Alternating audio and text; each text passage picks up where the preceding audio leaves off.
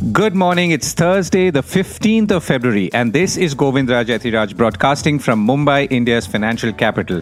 And yes, we are halfway through the second month of 2024. Our top stories and themes for the day Indian markets beat back Wall Street blues on Wednesday, set to rise further. Global oil supplies to satisfy demand and keep prices in check, says the IEA. India's debt markets are brimming with interest. What's going on? And $1,200 foldable phones are flying off the shelves in India, but many other segments are slowing.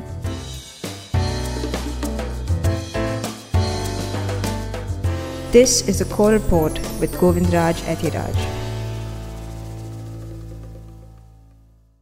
Indian markets beat back Wall Street blues. Well, let's start with Wall Street. US stock futures were higher on Wednesday after the Dow Jones Industrial Average posted its biggest decline since March 2023. The 30 stock Dow Jones on Tuesday fell about 1.3% for its worst day since March 2023 while the S&P 500 lost 1.3% too and the Nasdaq Composite fell 1.8%. All of this was thanks to hotter than anticipated inflation, leading traders to conclude that the Federal Reserve may not cut interest rates as early as they had hoped and have been hoping for a while, as we've been updating you. Which brings us to India because lower Federal Reserve rates, as we know, means more capital flows into markets like India, Indian markets opened weak on the back of that Wall Street blues and then Asian markets blues, but rebounded sharply with the BSE Sensex index closing 268 points higher at 71,823 and the Sensex recovered almost 1,000 points from its intraday low, while the Nifty 50 ended up 97 points at 21,840. The horror story on Wall Street on Tuesday was that ride company Lyft, which is similar to Uber but not in India, seeing its stock price rise 60% after it added a zero in its profit margins by mistake. The adjusted earnings margin as a percentage of bookings was only 50 basis points, but was wrongly reported as 500 basis points. Now, in case you're wondering what that metric is, fret not, because the Wall Street Journal also calls it a wonky one, though also acknowledges that it's a closely watched one. The interesting part is actually this the reason the stock shot up immediately is because computers are doing what is known as algorithmic buying, responding to number announcements. At some point, the humans realized that there was a human error, I am guessing, and the stock was up about 18% on Wednesday in early trade, so presumably the human traders are somewhat forgiving.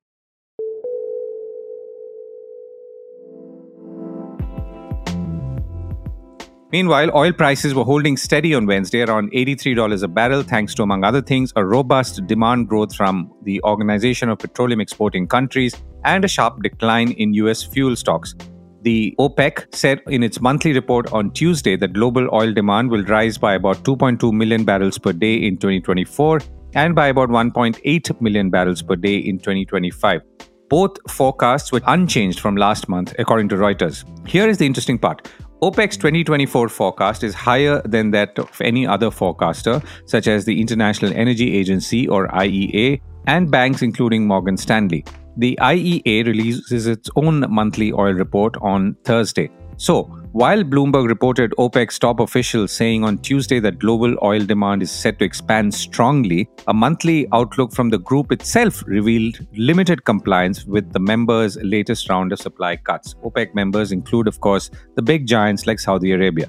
And importantly, the Paris based International Energy Agency, or IEA, as I just mentioned, has flagged comfortable markets this year, with expected supply growth more than satisfying worldwide consumption world consumption will increase by about 1.2 million to 1.3 million barrels a day in 2024, a significantly weaker pace than last year as economic growth slows in China and elsewhere, the executive director Fatih Birol of the IEA said. This will also be easily matched by increasing production from the Americas, predominantly the United States, Canada, Brazil, and Guyana, according to Bloomberg. This growth is more than enough to meet the global oil demand, Birol told Bloomberg TV, adding that in the absence of major geopolitical turmoil or major extreme weather events, we could expect a rather comfortable oil market and moderate oil price evolution throughout 2024. And that should also give you some sense about how energy prices and therefore oil prices could move in India or not. Speaking about India, Coal India plans to start operations at five new mines and expand capacity at at least 16 new ones to address growing demand for the fuel, its chairman told Reuters on Wednesday. The rise in coal fired power output is outpacing renewable energy growth for the first time, at least since 2019. Record output by Coal India could boost inventories at power plants running on domestic coal by about 16% year on year to 40 million tons by end March the chairman of Coal India, PM Prasad, told Reuters, adding that his firm aims to boost output by more than 7% to a record 838 million tons of coal, that is, for the next year that starts April. Debt markets are brimming with interest. What could be the reasons? Foreign institutional investors have largely been selling Indian equities but buying debt, so much so that they've invested over 35,000 crore rupees in the last month and a half. In the last 10 days, they've already invested over 15,000 crore rupees, in addition to about 20,000 crore in January, so over 35,000 crore rupees in all, according to a report in PTI quoted earlier. January was the largest inflow since 2017 June. The broader economic indicators are obviously looking better for foreign portfolio investors right now. It also helps that JP Morgan Chase has said in September last year that it will add Indian government bonds to its benchmark emerging market index from June 2024, a move that's expected to attract about 20 to 40 billion dollars in the subsequent 18 to 24 months. So, what's driving this interest in Indian bond markets and what are investors specifically gunning for and why? What are the instruments that are on the shopping lists and what's the outlook for coming months? I reached out to Arvind Chari, fixed income veteran and now CIO or Chief Investment Officer of the London based Quantum Advisors, which invests into India from overseas. And I began by asking him what he saw was happening of late. So, if you look from the foreign investor perspective, of course, the overriding theme is about the India's bond inclusion. India's will be included in the JP Morgan EM bond index and then on the Bloomberg EM bond index eventually and that's going to happen from somewhere in June. And there is, of course, build up towards that. A lot of the investors who can take positions now will kind of front run and build positions before the eventual what we call passive flows, which are linked to the bond index, or active flows who want to, you know, where because India will become part of the index and they will have to have an exposure. They will come once the inclusion actually happens. We have seen that play quite a bit, and that started somewhere in June or July of last year, where we see we saw monthly flows coming in after about two or two and a half years of outflows in the Indian bond by foreign investors. This year itself, I think we've seen close to about four billion dollars already into the flows into the Indian bond market. So there is the underlying is that aspect of wanting to you know get involved in the as India gets included in the bond index. The broader story also is from a macro perspective in terms of EM as a currency. So if you look at India local currency government bonds that people are buying right now, right? So if you look at the pyramid of where that money is coming from, there are people have fixed income and in that they have EM fixed income, emerging markets fixed income, where they bifurcate between hard currency, which is dollar linked emerging markets and local currency. So, and in that they do country specific. Right? So India is in, if a foreign investor is buying an Indian government bond, they are taking that allocation of local currency, which is in INR terms, Indian government bond within the EM space. And that you have seen some increase in that happening from an allocation perspective. As rates have moved up, you've seen flows coming in to the emerging markets, both in hard currency and in local currency. And that's a play on the dollar. We can speak about that if you have time, about the broader move of, you know, whether the dollar is weakening or shrinking. But the main argument is, of course, bond index and the fact that India has handled macros relatively well, right? Both fiscal deficit and inflation, both by the government and by the RBI. And there's a lot more policy certainty in terms of, you know, what returns and rates and volatility you can expect from the Indian rupee. So that's the broader context. Right. So, two questions first. One is you said $4 billion has come in into debt in India. So, what's the balance? As in, what are Indian investors investing? That's one. The second is, what are the kind of instruments they're investing? Yes, a large part of it is government bonds, but is all of it? If not, what is the rest? A substantial part of the calendar year data that I gave you about $4 billion is into Indian government bonds. And if you remember, for us to be able to get into the bond index, the RBI launched something called FAR securities, which is called fully accessible route government bonds, where they have no foreigners have no limits. They can have 100%, they can own 100% of that bond issue. Predictably, those securities are the ones which are going to be included in the index. And what we are seeing is that a large chunk, 70, 80% of the flows is coming into those government bonds, which will get included in the index. That tells you that it is a largely a play on the eventual bond index inclusion. You've seen some amount in corporate bonds, but it is frankly material to the amount of money that is coming in the Indian government bond. This is what foreign investors are doing. And what about domestic? I mean, what's the proportion there, roughly at least? If I look at domestic, like mostly into mutual funds, right? Typically, the large segments tend to be overnight funds and the liquid funds, which are all broadly institutional, like corporates who have cash surpluses. Instead of doing FD, they will park in an overnight fund or a liquid fund, and that that remains the most dominant part of you know of the total AUM in in bond mutual funds. Uh, but over the time, we have seen some increase in say money market funds, which tend to have investments up to say one year space, up to that space, in the categories which are called medium duration or you know corporate bond funds or banking and PSU funds. So these are the large pockets of where the AUM lies. And from a flow perspective, we've seen more flows into the overnight liquid, ultra low duration, you know, up to the one year segment as compared to medium and long duration. We haven't seen large flows. It has increased over a period of time, but it is still, I think retail investors are still substantially doing equities over debt. That's what is coming on. But largely in the front ends of the overnight liquid and ultra slow duration, that's where the more aim. And we've seen retail investors do that, right? They will park that money in that liquid fund and then do what I call a switch switch into equity like or a systematic withdrawal into equity and that's what even retail investors look so but all these mutual funds which are let's say hosting all the debt investments from retail investors so most of that goes back into government bonds or rather goes into government bonds or what's the normal split that you're seeing at least right now a substantial amount is not government bonds. So it will be in the liquid money market, ultra low duration. It will be a mix of commercial paper, certificate deposits, and treasury bills. Treasury bills is government. In the short to medium term funds, which are like short duration funds or medium duration funds, it will be a mix between government bonds and corporate bonds. So PSU corporate bonds or AAA corporate bonds. So in the mutual fund space, it, it is fairly mixed. The long duration funds, for example, you know the dynamic bond funds or gilt funds or long duration fund they will typically have like a higher share of weighting to government bonds and state development loans currently because of the way they expect that rates will like RBI will cut rates and then yields will fall. And the first always the first to react is the government and you know quasi government space. So in those funds you'll be more allocated but otherwise in the other you know liquid to short medium duration that generally tends to be for accrual so they're trying to get slightly more spread over the fixed deposit or the government bond. So they will have a higher allocation to CPCD or AAA, AA plus corporates. So as you look ahead, which is maybe first half of 2024, and you said that somewhere in the middle is when we'll see the actual inclusion ahead of which a lot of this buying is happening. So what's your outlook?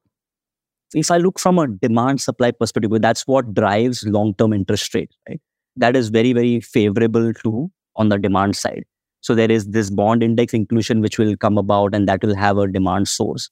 If you look at the government's fiscal trajectory, the gross borrowing for this year and for the next coming two years will be actually same or actually lower than the previous years. Whereas the banking system or the investor base from banks, insurance, mutual funds, and foreign investors is actually increasing. So that is one trend where we should see demand supply being a lot favorable which would mean that you know typically if if inflation and monetary policy supports you should see long-term bond yields going down.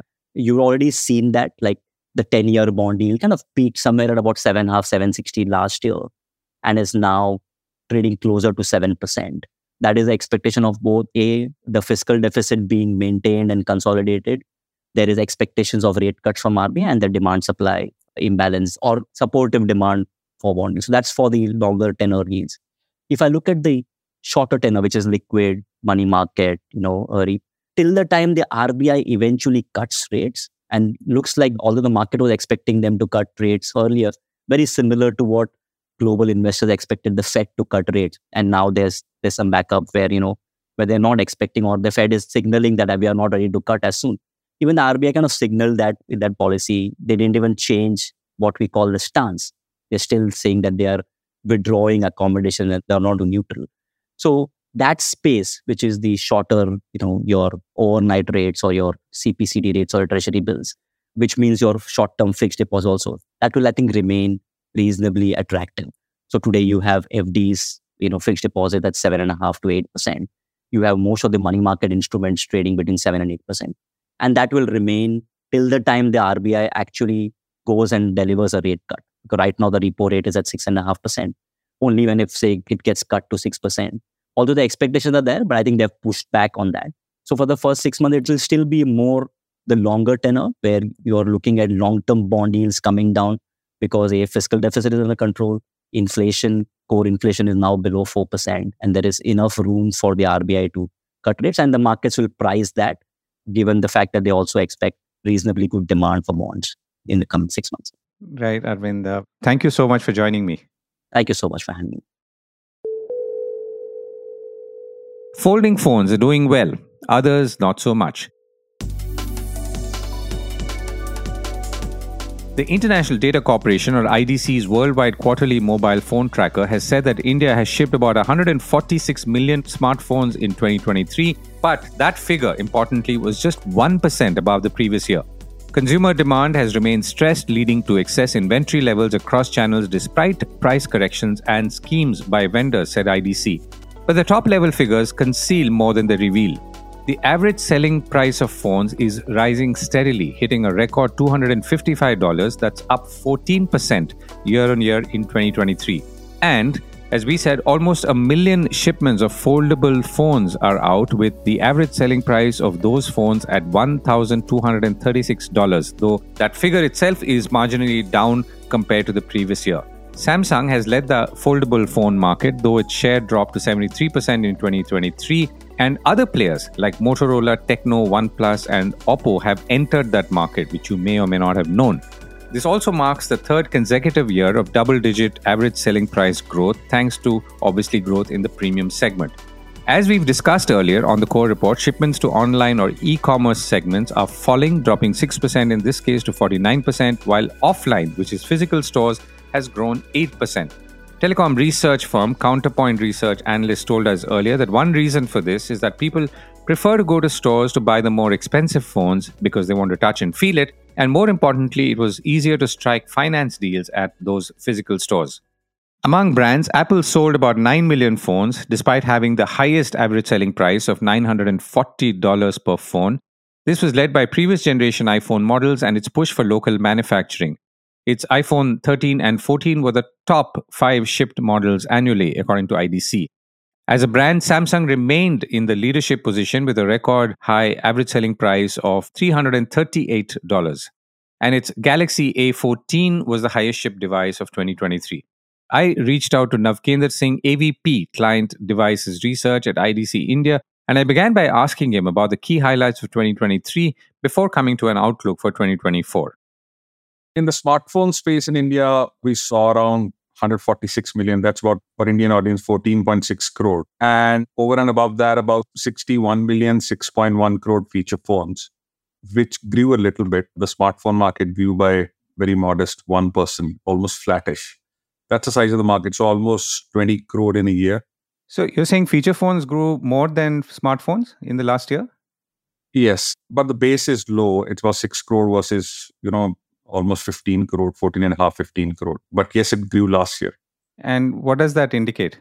If we see in conjunction both of things, there is certainly stress in the market. And that's why the, I mean, let me give you the lay of the land, right? So India is the largest, second largest one in terms of population. We have about 110 crore telco connections. We have about 65 crore smartphone users in India. Now, out of 140 crore, 1.4 billion, that's about 650 million. So in 2023, also, we have less than 50% penetration of smartphone India. That's an important point to note. Why I'm insisting on that is because the entire services and the digital stack is based on the assumption that everybody has access to smartphone. You know, Aarogya Setu to Aadhaar and everything else, right? So in 2023, we have less than 50% penetration. Another 30 to 33 crore about 323, 330 million are feature phone users. Now, what has happened is that this 65 crore is not organically growing too much now. That means the first two smartphone users are not growing too much, which is also abetted by the fact that you see feature phone going up. That means at the bottom of the pyramid, where there's a need for connectivity, they don't have the wherewithal or expertise or they can't afford a smartphone. So that's a concern area because the cheapest smartphone is at 4,500 rupees. And half of these feature phone users, about 32, 33 crore, they hold a phone which is less than 1,200 rupees. So the gap is too huge. Even if we take a feature phone, expensive one, 2,000 rupees to 4,500, it doesn't give, they can't buy a smartphone right That's a worrying sign. Going by what you said, under $50 for features phones and 200 to $400 for smartphones and $1,200 for the highest smartphone, which is foldables, which seem to be uh, sort of flying off the shelves. So, what are the other trends that you're seeing as you look ahead in 2024, Navkendar? This year, we've already started seeing signs of 5G making inroads in the. So, belly of the beast is still, you know, less than 30,000 in India. You know, belly of the market, about three quarters of the market is still less than 30,000. Yes, there is a lot of sound around premiumization of the market. Apple is doing well at 90 lakh units at an ASP of average selling price of 80,000, 90,000. It's, it's a huge achievement in a market like India where the consumer is very value conscious. So we've already started seeing 5G making inroads around 10,000, which is around uh, $125 to about $250, about 20,000 which is where the mass, all the brands, Vivos and Oppos and Xiaomi's, Realme's, Lenovo, and everyone's right? So that's an important one because people will start upgrading from below 10,000 to these. So they will start going there. So that was an important thing. And below 10,000 also in festival season, we've seen the offer. So one is 5G because that's the only lever of growth in the next two, three years, which can pull these from about 15 crore smartphone users, 5G smartphone users now we have still about 50 crores 4G smartphone users have to buy 5G. So that should happen in 2024, continuing 2025. Another trend, which is not a trend actually in the past two years, the premiumization or the premium end of the market will keep on doing well. So we expect Apple to keep doing well with Galaxy S24 series for Samsung will start doing well. We've seen OnePlus doing well. Foldables will start being so to say, democratized around 50,000, 70,000 kind of price point. We've already seen from Lenovo, Motorola. So these are the some of the trends. Offline will be more important again now. People have realized, I mean, only so many people have access to online or are serviceable or anxiety about not buying online, right? So offline remains an important almost 50% possibly it will grow as well. So these are the three major trends we see this year happening, but it will be road of recovery will be tough. Can I pick two points from your official statements earlier? So one is that you're saying that inventories are high. And the second is you're also saying that you're projecting that financing schemes are obviously drive sales. Actually, that's my question. So one is the inventory part. The second is to do with financing schemes. Now, as I can see elsewhere, the ability of people to access financing schemes because of whatever interest rates to other tightening may be less. So, do you see that affecting sales as well? So, what has happened here is interesting the smartphone space. Many of the brands are taken about themselves, including uh, Bajaj Finance and others, but taken about themselves and tied up with them to actually make the phone more affordable with very unique things. For example, Samsung has a, a retailer app and a consumer app where the India is a prepaid market, right? We don't have a postpaid a 95% plus is prepaid. We don't have a legal fallback if somebody runs away with the phone in the contract period, just like we have telcos and others, right? So, what do you do? You try to subsidize the phone, spread it over two years for the consumer, but then consumer can run away, unlock the phone. But no. So, what has happened is the moment you take out the SIM from the phone and you don't pay the EMI for that month, or your account is empty, the company is not able to debit the EMI, the phone gets locked.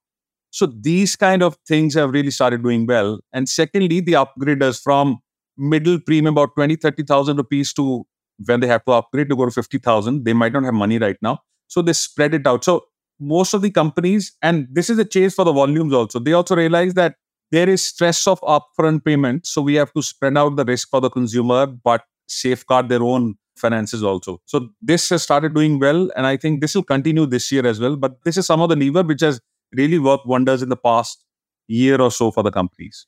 Are you saying that inventories are high and therefore, I mean, there could be pushback from dealerships and so on?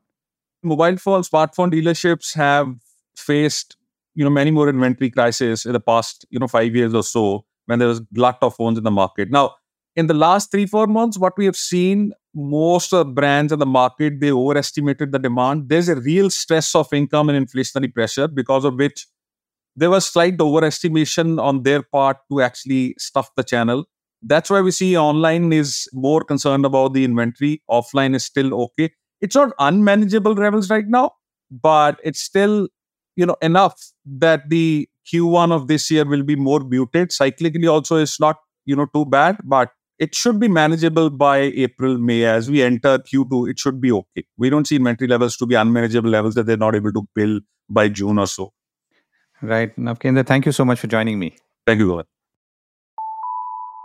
On that note, I hope you find the phone that you desire in 2024 if you so desire. That's it from me then. See you tomorrow.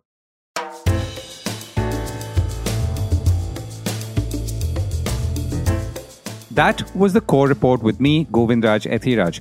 Do stay connected with more of our coverage at the core. You can check out our website or sign up to our newsletter for our exclusive stories, one in depth feature a day on www.thecore.in. Do also track us on LinkedIn, where we usually post synopses or extracts of our top stories and interviews. We would love your feedback on how we can make business more interesting and relevant, including, of course, India's vibrant manufacturing sector. So write to us at feedback at thecore.in and thank you once again for listening.